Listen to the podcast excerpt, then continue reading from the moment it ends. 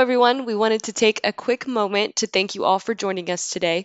This podcast was recorded and is made available to you by Whitley Penn LLP and WP Wealth LLP solely for informational purposes. The information, views, and opinions expressed in this podcast are general in nature and are not intended to be construed as the provision of financial or investment advice by Whitley Penn or WP Wealth. The information discussed in this podcast is accurate as of the day it was recorded, but may then become outdated over time. Please feel free to contact us if you have any questions, comments, or concerns in regard to the content presented. Thank you again for tuning in, and we hope you enjoy this episode.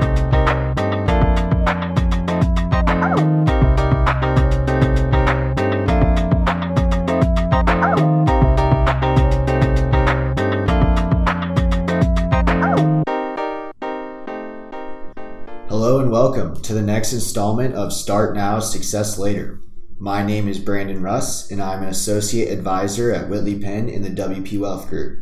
Today, we will be navigating through employee benefits. To help guide us in the right direction, I am joined by Jessica Saavedra, HR and Employee Benefits for Whitley Penn. Hi, Jessica. How are you doing today? Hello, I am doing well. Thank you for having me on today. No problem. Thanks for coming on. Um, can you quickly introduce yourself and explain a little bit about your role here at Whitley Penn? Sure. Uh, my is Jessica Saavedra, and I've worked in uh, public accounting for 10 years. Uh, I currently work in human in the human resources department here at Whitley Penn in our beautiful Fort Worth office in downtown. Uh, I handle primarily benefits, including enrollment, terminations of benefits, FMLA, leave of absence, COBRA administration. Um, I also handle some other aspects of HR, including talent acquisition, employee relations, and employee engagement. And an eye for talent you have. Jessica was actually involved in interviewing me when I was coming on board at Whitley Penn. Yes, that's right. I, yeah, I did. Um, all right, so let's just jump into it, Jessica. Um, so the health insurance section of our of an employee benefits guide is littered with acronyms. Uh, can you give us an overview of some of the differences between uh, PPO versus an EPO? Sure, absolutely. So yeah, we um, we heavily rely on acronyms. Uh, those are the easiest way for us to uh, refer to certain plans that we have, and uh, for instance, we have the uh, PPO plan, which is the preferred provider organization. These are our medical plans that we're gonna I'm gonna kind of talk to you about, um, which is often referred to as a PPO plan or buy-up plan, and it's a health insurance plan that provides maximum benefits.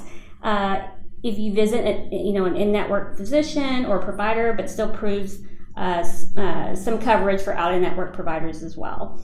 Uh, then we have the exclusive provider organization, which is often referred to as EPO. Uh, it is a plan where services are covered only if you go to doctors and specialists or hospitals in the plan's network.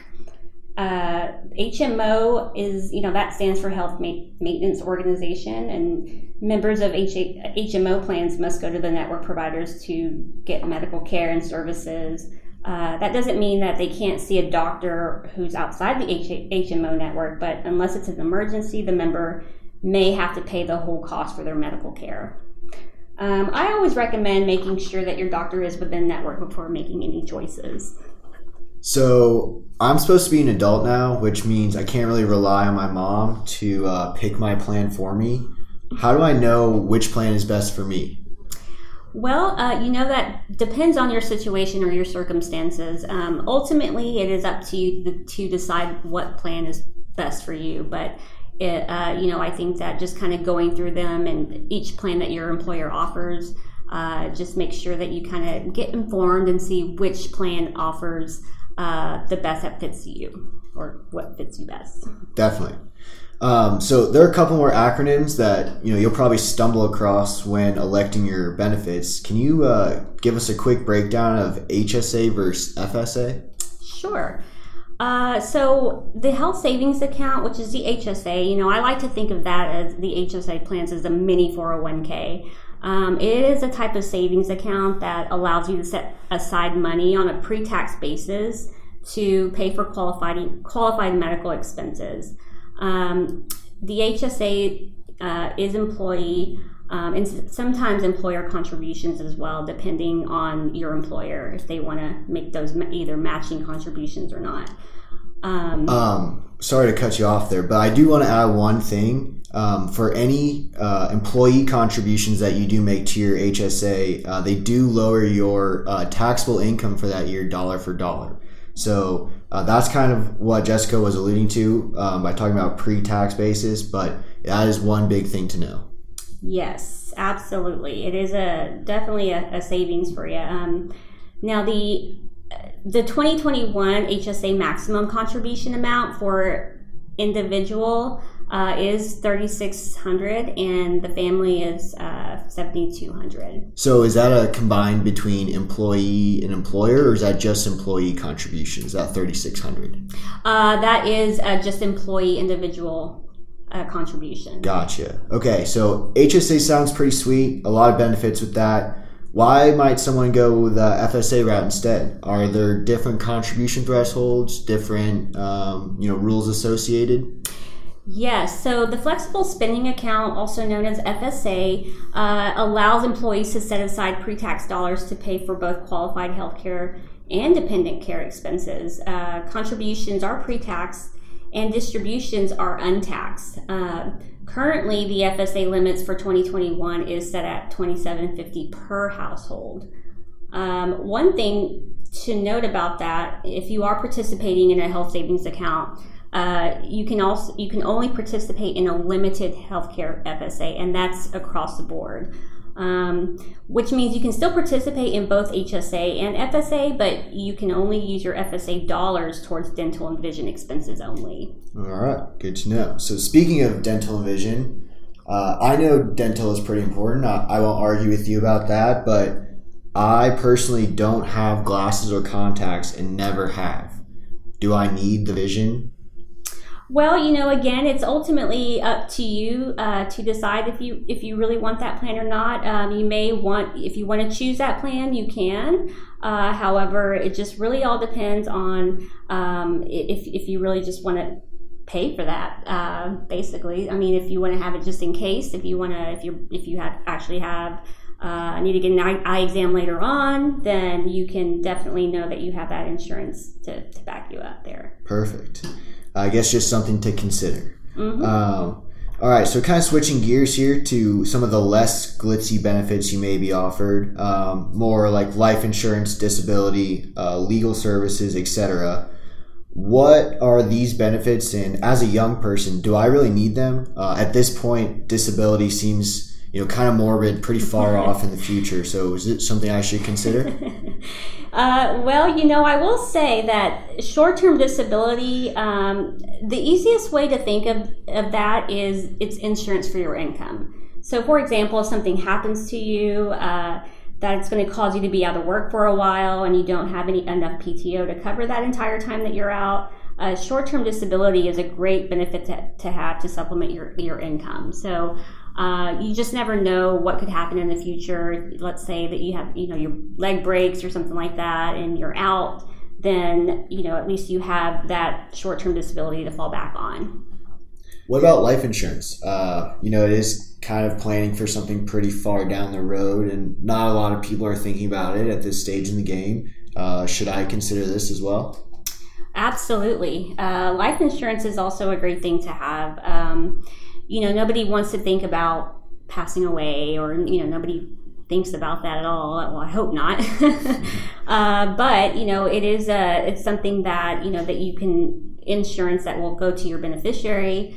Um, which brings up another good point um, on beneficiaries. That you know, I just want to point out that it is very important that you update your beneficiary every year. Um, and the reason for that is, you know, if let's just happen hypothetically say that if you get married and then that doesn't work out, and uh, you had your beneficiary set, you know, with your your ex spouse at that time, well, you know, you pass away, then you certainly don't want that money to go to them. So they might, but you might not. Uh, so that is a good point, and I know it's something that our group is actually going to be focusing on the next few months is to review a lot of be- beneficiary designations. So that is a good point to bring up. Um, okay, so let's say uh, I'm someone that is a little further on in my career now. Um, I'm going to be getting married soon. What impact does this have on my benefits? Will I need to make any changes? Uh, if so, when would I? When can I make those changes? Well, um, so congratulations for one. Open enrollment typically happens once a year, and it's um, it's that only time of, the, of year that you can make any changes to your benefits, whether you want to drop a plan that you had previously elected or enroll into another. Uh, however, uh, you know, going back to your question, um, if you experience a qualifying life event uh, that results in a gain or loss of insurance for yourself and or your dependents, uh, you do have that opportunity to make changes to your benefits at that point within 30 days of the event. So. Um, some of the examples of, quali- qualifying life event could include, as you said, the marriage or divorce, birth or adoption, gain or loss of coverage, and any life event that's you know occurring in your life. Right. So loss of coverage. Um, I just turned 26. I'm no longer allowed on my parents' plan. Uh, does that mean I'm completely on my own immediately? What are what are some options I have? Well, you do have a couple of options. Uh, once you cease dependency uh, from your parents' plan, uh, you know you could enroll into the into your current employer's plan, uh, or you can also elect Cobra, which is uh, as a continuing continuing coverage um, through your parents' plan. So, for instance, if you once you turn 26 um, and you decide that you do not want to enroll into your employer's benefit plans, and at that point you can elect Cobra um, to continue coverage through Cobra, which is um, you know a continuation of plan coverage uh, when it would otherwise end because of a life event, which in this case, your life event would be because you're ceasing dependency and turning to age 26. Yeah, exactly. So you're not exactly all on your own. You do have a little bit of a catch safe in Cobra. Uh, the one thing to keep in mind, though, is that Cobra can be very expensive, but at the end of the day, it is still cheaper than no insurance at all. So, on the flip side of that, uh, I am going through another life event um, and I'm looking to add people to my plan. Uh, who all is eligible to be added as a dependent? Can I add a girlfriend, a sibling? Uh, does it have to be a spouse? Uh, no, uh, actually, you cannot add your girlfriend or a sibling, unfortunately. But um, a dependent is a qualifying person other than the taxpayer or their spouse who entitles uh, a taxpayer to claim a dependency exemption on their tax return. Um, so, a taxpayer that can demonstrate that they have a dependent may also be able to use that filing status to qualify for certain tax credits. Well, that that works out because I don't have a girlfriend, so no worries about that. But guys, uh, if you do have a question on who could be a dependent, um, check with your HR team. They're that's what they're here for. So um, they'll be able to clarify any questions you have. Absolutely. Um, speaking of spouses, what about maternity leave? Uh, potentially paternity leave as well. Uh, yeah, so that depends on the employer if, if they offer maternity leave or paternity paternity leave as a benefit. Not all employers do. Uh, I do actually want to point out uh, the difference between um, uh, paid maternity leave or paternity leave versus uh, FMLA, which is Family Medical Leave Act. FMLA is un, unpaid job protection uh, for up to 12 weeks, whereas paid maternity maternity leave, depending if the employer offers it, um, can offer paid leave. So uh, that's very important to know because uh, I know we get a lot of uh, young professionals that come straight out of college and um, they really don't understand the concept of the two FMLA versus maternity leave, and they think it's paid. So I think it's important to to, to know that. Yeah, I, I actually had no idea that those were two separate things. So uh, that's good to know. You learn um, something every day. That is true. Um, so, if someone has questions regarding uh, benefits, where can they look for help? What's a what's a good starting point? Well, I will say for all of our Whitley Penn employees, um, I would recommend going to the homepage of our HRIS system, uh, and you can find some helpful information there. Uh, or you can also reach out to me anytime. Uh, for everyone else, uh, I would definitely recommend reaching out to their benefit administrator or their human resources department.